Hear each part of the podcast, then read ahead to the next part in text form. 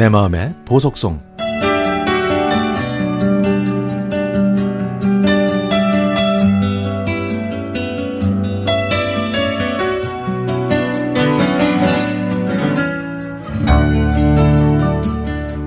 저는 올해 50살이 된 솔로 남자입니다.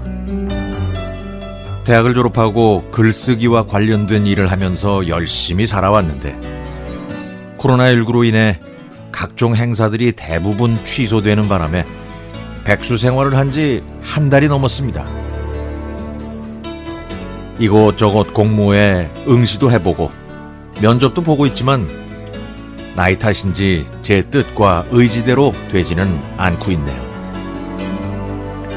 30년 동안 출근하다가 집에서 혼자 생활하는 것이 그리 쉬운 일이 아니었습니다. 특히 코로나 때문에 친구들과 만날 수도 없고 모임도 없어서 더 힘들게 느껴지는 것 같아요. 그래도 하루 종일 CBS 음악 FM에서 흘러나오는 음악을 들으며 책도 보고 이것저것 공부도 하면서 하루하루를 살아내고 있습니다. 갑자기 할 일이 없어져서 그런지 많은 생각들이 떠오르네요. 그러던 중에 한동준의 FM 팝스를 듣다가 고등학교 시절에 밴드를 했던 추억이 생각났습니다. 안양에 있었던 저희 고등학교에는 맥파이라는 school band가 있었는데요. 3학년 선배들이 2학년 후배들을 선발해 1년에 한 번 열리는 학교 축제에서 공연을 했습니다. 당시 안양에서는 나름 유명해서 맥파이가 공연할 때는 안양에 있는 여고생들이 몰려와서 마음에 드는 멤버한테 꽃다발을 주기도 했고 또 어떤 멤버들은 여학생들과 사귀기도 했죠. 하지만 저희 2학년은 문과와 이과의 두 팀이 경쟁을 벌였는데요. 저는 문과에서 친구들과 함께 친목도모라는 팀을 만들었고 이과에서는 다크라는 팀이 나왔습니다. 그래서 수학여행 갔을 때 경연을 통해 학생들과 선생님의 인기 투표로 한 팀을 선발하기로 했죠.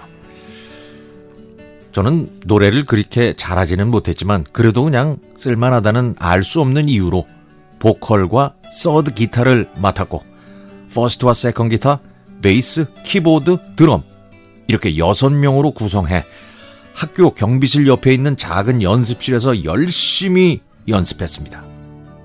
방과 후에는 친구 집을 돌면서 또 연습을 했고요.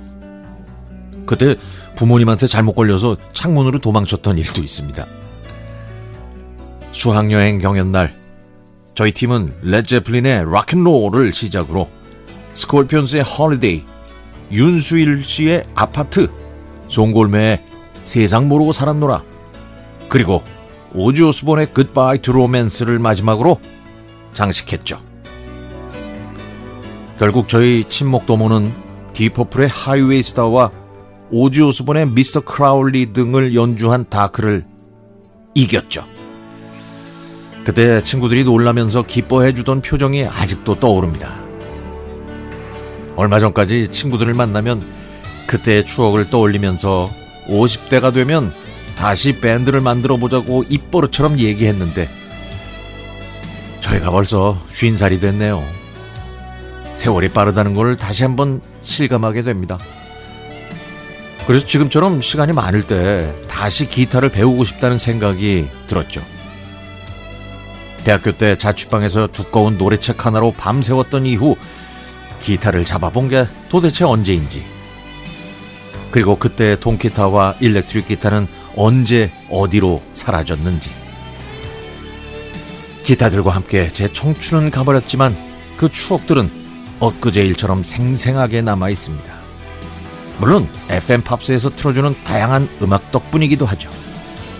아이고 낭만이여 안녕.